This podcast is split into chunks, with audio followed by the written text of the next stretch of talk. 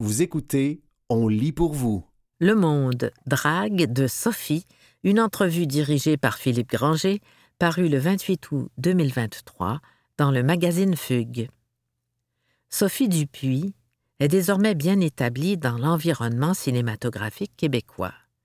Après Chien de garde et Souterrain, la réalisatrice propose désormais une incursion dans le monde de la drague avec le film Solo, mettant en vedette Théodore Pellerin, Anne-Marie Cadieux et le français Félix Mariteau, remarqué notamment dans 120 battements par minute. Le film sera présenté ce mois-ci au Festival international du film de Toronto.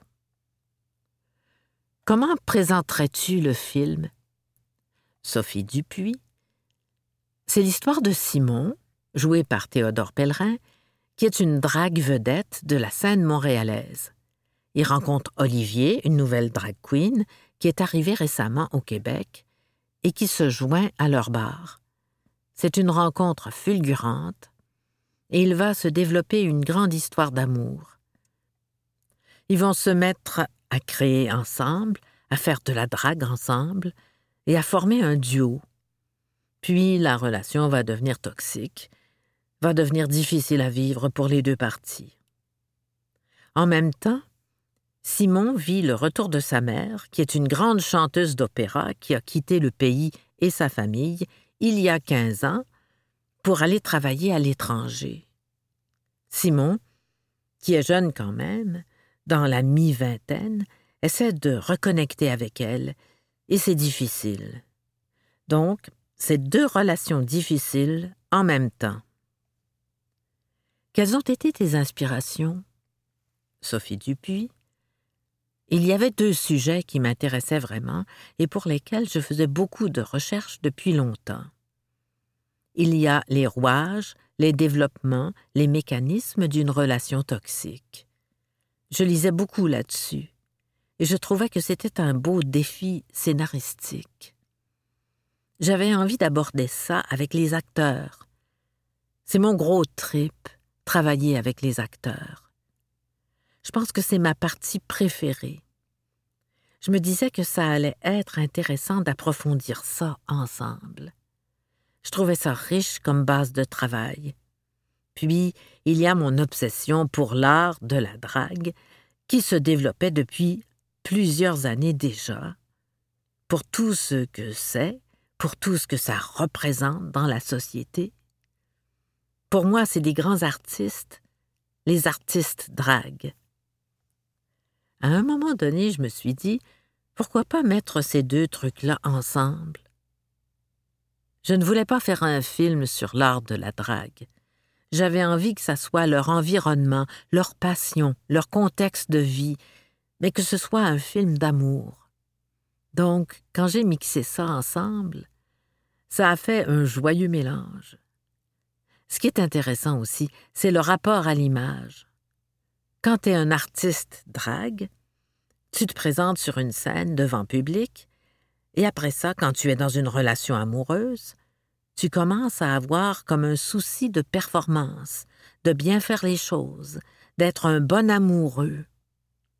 J'aimais aussi mettre ça en relation, cette sorte de performance-là constante d'un personnage, autant lorsqu'il est sur scène que lorsqu'il est en intimité avec son amoureux.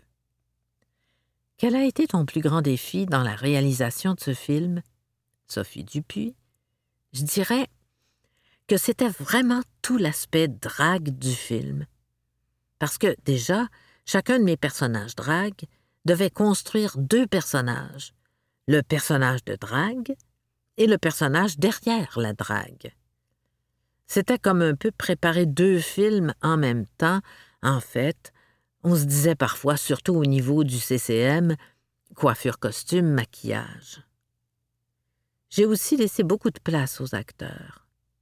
On avait Tracy Trash dans le film, qui est une grande professionnelle, qui a dû créer un autre personnage dans le film, autant dans sa drague que le personnage derrière mais chaque acteur a fait des cours de danse avec Gérard Reyes, qui était notre chorégraphe, mais aussi coach, pour explorer la féminité, apprendre à marcher en talons, faire explorer sa physicalité. On voulait que le personnage de drague vienne des comédiens. C'est sûr que moi j'ai imposé des musiques, mais je discutais quand même avec eux pour voir si ça les intéressait, si c'était le genre de performance qu'ils pourraient avoir envie de faire. Et donc on créait tous ensemble ces choses-là. Ça a été un gros défi. Mais c'était tellement le fun. C'était jouissif, c'était festif. On était toujours comme un peu dans la célébration. C'était tripant. Puis en plus, j'ai tout fait ça avec une jambe cassée. C'était un défi de plus. Avec du recul, tout le monde, on se demande comment j'ai réussi à faire ça. J'étais tellement heureuse et passionnée de faire ça, on dirait que ça m'énergisait. Je pense que le film a aidé à ma guérison plus que ma jambe cassée a nuit au film. Ton film porte une attention particulière aux relations frères-sœurs. D'où est venu cet intérêt? Sophie Dupuis. Moi, je suis enfant unique, mais ça a toujours été quelque chose qui m'a fasciné, les relations fraternelles. J'ai des beaux exemples de belles et magnifiques relations fraternelles ou entre sœurs des relations très proches, très bienveillantes, douces, pleines d'amour. J'idéalise ce genre de relation-là parce que je l'envie. Je voyais cet amour-là qui dépasse beaucoup le jugement. On dirait que c'est un lien très fort, difficile à défaire, à déconstruire. J'avais envie que Simon ait ce point de repère-là dans sa vie. Quelqu'un qui allait l'aimer, même s'il fait des erreurs, parce que souvent, ce qui arrive, c'est que les gens qui vivent des relations toxiques vont perdre beaucoup de bonnes relations saines autour d'eux et s'isoler. Je l'aime beaucoup le personnage de Maude, la sœur, qui est joué par Alice Moreau. Alice voulait faire un hommage à sa relation avec son propre frère. Ton film a déjà de bons échos auprès des LGBTQ Sophie Dupuis. Le film n'est pas encore sorti, et je vois à quel point c'est important et que ce film va faire du bien. Quand je parle avec des gens de l'aspect LGBT de mon film, il y a beaucoup de gens, j'ai l'impression, qui disent enfin. Avec ce film-là, je dis à la communauté queer, vous aussi, vous faites partie de la culture québécoise. Parce que ce qu'on voit sur les écrans, ça ne les représente pas vraiment. Ce qu'on voit sur nos écrans, c'est Ah non, je suis gay. Ah non, je découvre que je suis trans. Qu'est-ce que je vais faire avec ça? Est-ce que les gens vont m'aimer encore? Là, dans ce film, c'est célébré. Ce n'est jamais un problème. C'est une histoire d'amour, point. C'est important qu'on décide de financer et de produire ça. Si tu avais à faire un spectacle de drague, tu choisirais quelle chanson?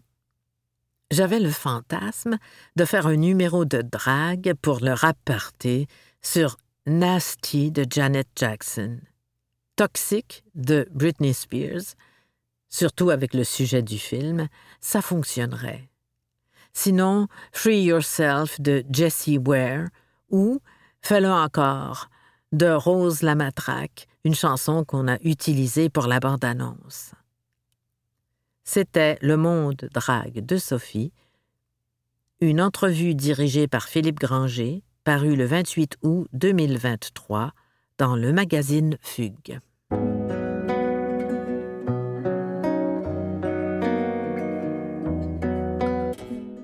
Marc Châtel, De la plume au pinceau, un texte de René-Pierre Boudry paru le 11 septembre 2023 dans le magazine Virage.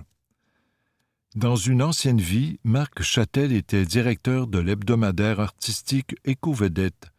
Aujourd'hui, ce retraité longueuillois reproduit sur toile des scènes typiques de chez nous des tableaux d'art naïfs dont la peinture a à peine le temps de sécher avant que les acheteurs sonnent à sa porte ou qu'un galeriste l'invite à un vernissage. Récit d'un parcours inspirant. Né Max Chastelas, il y a près de 90 ans à Cuers en France, une petite municipalité près de Toulon, à mi-chemin entre Marseille et Saint-Tropez, Marc raconte comment il en est venu à se bâtir une nouvelle carrière à sa retraite du journalisme à l'âge de 63 ans. Dès ses premières années à l'école, le fils de Denise et Fernand Chastelas, un chirurgien dentiste, présente plusieurs signes d'un trouble de déficit de l'attention prononcé. C'est la principale cause de son peu d'intérêt pour les études. Le seul cours que j'aimais était le français. J'ai donc décroché à la fin de mon secondaire. Ça a rendu mon père très inquiet pour mon avenir parce qu'en France, sans diplôme, tu es cuit. Puis, un jour, il nous a dit Et si on changeait d'air? Tout a commencé par un rapport d'accident. En 1955, les Chastelas traversent l'océan pour rejoindre quelques membres de la famille établie à Tétroville, dans l'est de Montréal. Âgé de 21 ans, Marc devient pompiste dans une station-service rue Hochelaga. Le hasard a voulu qu'un jour de 1965, un de ses clients lui demande de taper à la machine à écrire un constat pour un petit accrochage qu'il venait d'avoir avec un autre automobiliste. Cet homme, Berthold Brisebois, était patron de plusieurs journaux chez Publications Éclair. Il est si impressionné par son résumé écrit sans faute qu'il offre au jeune homme de travailler dorénavant comme journaliste à tout faire. Marc porte plusieurs pseudonymes à ses débuts en journalisme, signant ses textes tantôt Le Chaste ou Le Chat. Le nom qu'il adopte finalement, Châtel, lui est venu d'un ami et client à la pompe, Yolande Guérard, célèbre baryton. Il venait d'interpréter dans un opéra à Marseille le rôle de Jean Châtel, un jeune homme qui avait tenté sans succès d'assassiner le roi Henri IV. C'est le début d'une carrière qui le mènera à travailler dans plusieurs salles de rédaction, dont celle de La Patrie, du Petit Journal et du Samedi. Puis, en 1980, il est nommé à la direction d'Éco-Vedette où il travaillera pendant 17 ans. Ça a changé ma vie et sa carrière de peintre professionnel amorcée à l'âge de la retraite. J'ai toujours aimé dessiner, enchaîne l'ancien journaliste. Je travaillais à la station-service quand j'ai envoyé à un journal de fin de semaine, le Petit Journal, un truc que j'avais dessiné pour m'amuser et qui montrait une scène d'automne, des gens en train de poser leurs fenêtres doubles. Mon dessin avait été publié et le directeur Roland Côté m'avait appelé pour que je lui fournisse chaque mois une petite caricature. En 1998, au terme de sa carrière à la barre d'éco-vedette, des amis de longue date à qui il avait promis de faire un tableau lui font cadeau d'une boîte de peinture. Une scène tournée dans une épicerie d'époque dans la mini-série d'Arlette Cousture, Ses enfants d'ailleurs, l'a inspiré au point d'en faire un tableau. Ces images captées dans l'épicerie Favreau ont changé ma vie, s'exclame-t-il. De passage à une galerie d'art à deux montagnes, j'y ai laissé à tout hasard cette peinture. Hervé Doucette, son galeriste, l'a installée au mur au cas où. Deux semaines plus tard, coup de téléphone d'Hervé qui m'apprend que le tableau a été acheté par l'acteur Rémi Girard. J'ai cru qu'il plaisantait. Les plus belles voitures. Ça a été pour Marc une révélation. Un nouveau tableau suit, celui-là confié à une autre galerie d'art, vendu lui aussi, puis un premier prix remporté dans la catégorie réalisme urbain à un concours tenu à la Place des Arts lui fait réaliser que sa nouvelle carrière était vraiment bien partie. J'ai vendu depuis près de 300 tableaux, souligne M. Châtel, à qui il faut une moyenne de six à huit semaines pour achever une œuvre. La culture québécoise l'inspire bien davantage que sa jeunesse sur la côte méditerranéenne. Outre l'accueil et la gentillesse des Québécois, Marc Châtel confie enfin que ce qui l'a le plus marqué à son arrivée au Canada a été le plaisir de travailler dans les garages, ses rencontres avec les artistes qui s'y arrêtaient pour faire le plein, mais surtout les autos du temps. Jamais de ma vie je n'avais vu de telles bagnoles, termine-t-il. C'est d'ailleurs pour cette raison que dans mes tableaux, toutes les voitures datent de 1956, en particulier de 1957, année qui, à mon avis, nous a fourni les plus beaux modèles.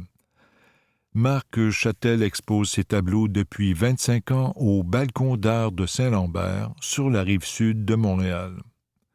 C'était Marc Châtel, De la plume au pinceau, un texte de René-Pierre Baudry paru le 11 septembre 2023 dans le magazine Virage.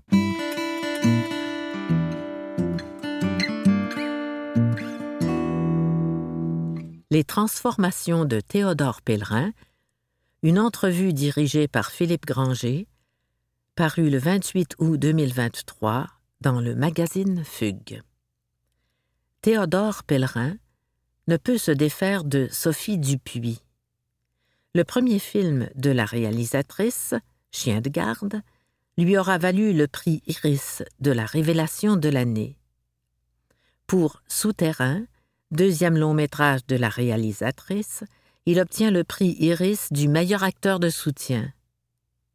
Théodore Pellerin enchaîne donc les performances remarquables. Que ce soit ici ou aux États-Unis, avec Boy Erased, Beau is Afraid et On Becoming a God in Central Florida. Dans Solo, troisième collaboration avec Sophie Dupuis, l'acteur ne fait pas exception et brille, en drague et hors drague, dans ce film qui, à ses yeux, devient politique par son côté non politique. Quel a été ton plus grand défi pour ce film? Ta préparation de drague? Je crois que oui. C'était un processus d'exploration qui était intéressant en tout cas. Un processus d'exploration de sa propre féminité, poussé à un niveau de satire, de clown un peu. La drague, souvent c'est ça quand même, c'est de pousser à l'extrême une féminisation qui, finalement, est très codifiée. On a pris des cours et travaillé les chorégraphies avec Gérard Reyes, on a appris à marcher avec des talons. Je pense que ce qui a été le plus intéressant aussi, ça a été la recherche, de vraiment découvrir plus profondément ces personnes-là et cette culture-là du ballroom et de la drague. C'est vraiment des pionnières. Il fallait être quelqu'un de tellement fort et de tellement puissant parce que, aujourd'hui, ça représente quelque chose de totalement différent, c'est entré dans le mainstream. Avant, c'était tellement une horreur dans l'imaginaire collectif. Ça représentait quelque chose de tellement sale, de tellement impossible, qui n'avait tellement pas sa place. J'ai énormément d'admiration. Donc, je ne pense pas qu'il y avait des défis particuliers, mais il y a eu une exploration, une recherche et des découvertes qui étaient intéressantes et riches. L'aspect danse ne devrait pas être nouveau pour toi, ta mère étant la danseuse et chorégraphe Marie Chouinard. La danse, c'est sûr que c'est un monde que je connais un peu. J'ai grandi là-dedans. Même Gérard Reyes, qui a fait des chorégraphies pour le film, a dansé pour ma mère durant quelques années donc je le connaissais déjà de quand j'étais enfant. La danse, ça fait quand même partie de moi. Mais c'est quand même différent d'explorer la féminité dans le corps. Ça, je pense que c'est un travail qui est assez précis. La danse chorégraphiée, codifiée, en talons, c'est quelque chose d'autre. On est ailleurs. Ça prend une vraie rigueur et un vrai travail. Ce n'est pas juste de l'interprétation et de la liberté. Laquelle de tes performances de drague as-tu préféré? Je pense que tous les moments en drague étaient assez forts à vivre. Il y a quelque chose qui se passe sur le plateau quand on est en drague. Je pense que l'équipe était très impliquée et très heureuse. Je pense que d'avoir des shows, c'était le fun pour tout le monde. Je pense que la scène de la fin, celle qu'on a tournée en premier, c'est une des seules dans laquelle on n'avait aucune chorégraphie, aucune préparation. Donc, on est arrivé sur le plateau. Il n'y avait pas Gérard. C'était juste Sophie et moi, et on a juste trouvé ce qu'on allait faire on the spot. Il y avait un sentiment de liberté et de découverte de la drague. C'était fort quand même.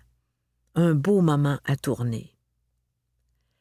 Quels projets t'attendent? Depuis Solo, j'ai tourné une série pour Apple. Il n'y a pas de titre encore. C'est sur Benjamin Franklin avec Michael Douglas, Ludivine Sagné, Jeanne Balibar et Thibault de Montalembert.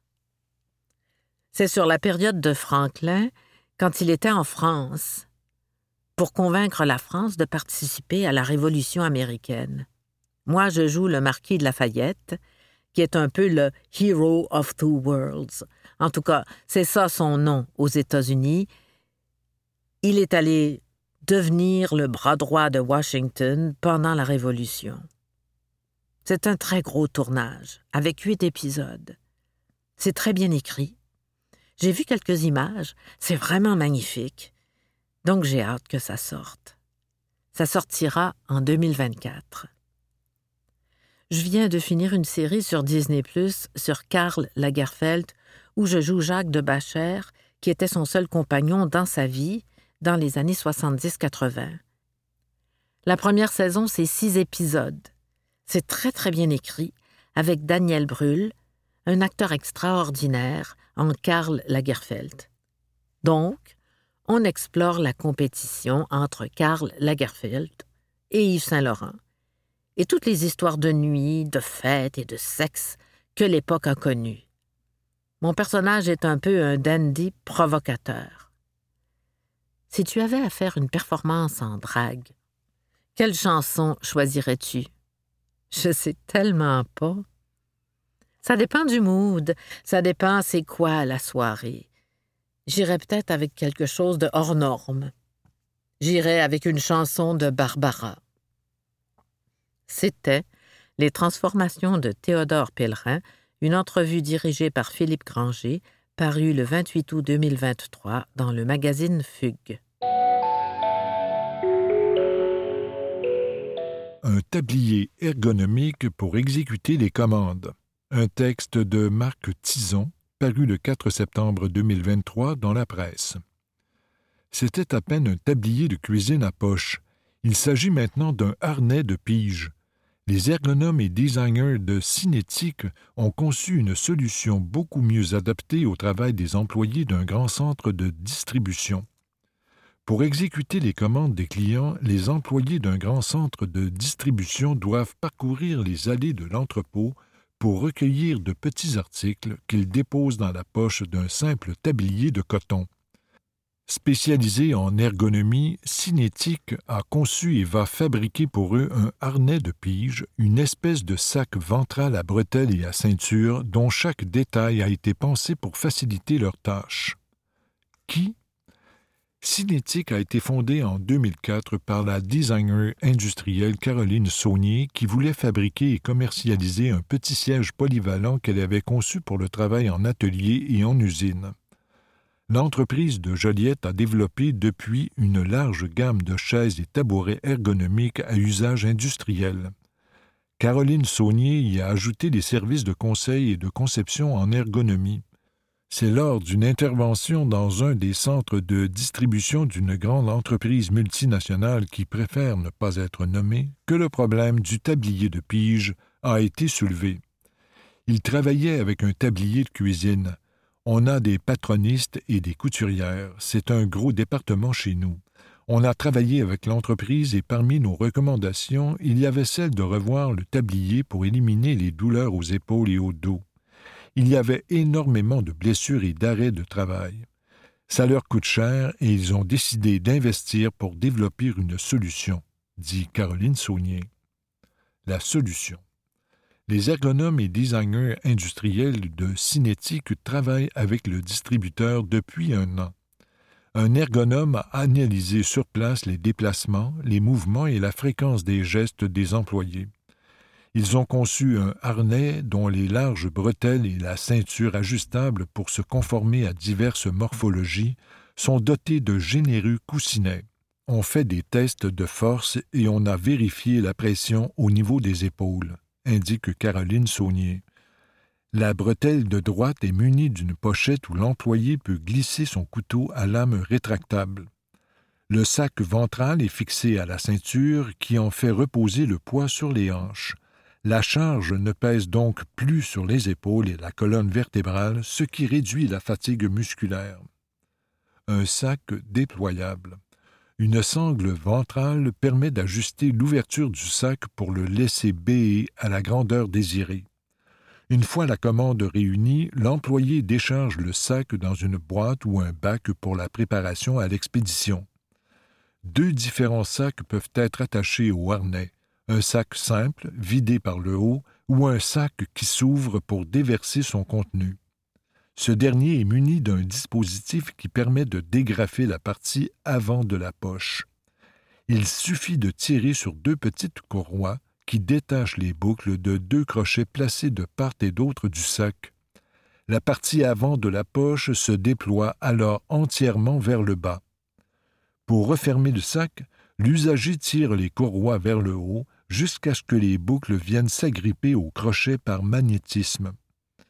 Ce système facilite la fluidité et la vitesse des mouvements des employés car il faut concevoir un produit qui ne rallongera pas leur temps d'exécution, fait valoir Caroline Saunier. Et voilà, l'affaire est dans le sac. Bientôt en production. Le sac lui-même est fabriqué dans un tissu recyclé respirant, fourni par une entreprise de Granby. Le dernier modèle a été autorisé, les derniers tests de résistance sont faits, souligne la présidente. La mise en production est imminente la fabrication du harnais de pige sera entièrement réalisée dans les ateliers de cinétique à Joliette. L'avenir. Le projet a été déployé au Canada pour commencer et ils sont allés le présenter dans un congrès aux États-Unis, informe Caroline Saunier. Ils sont très excités par le projet. On a déjà des demandes pour les États-Unis.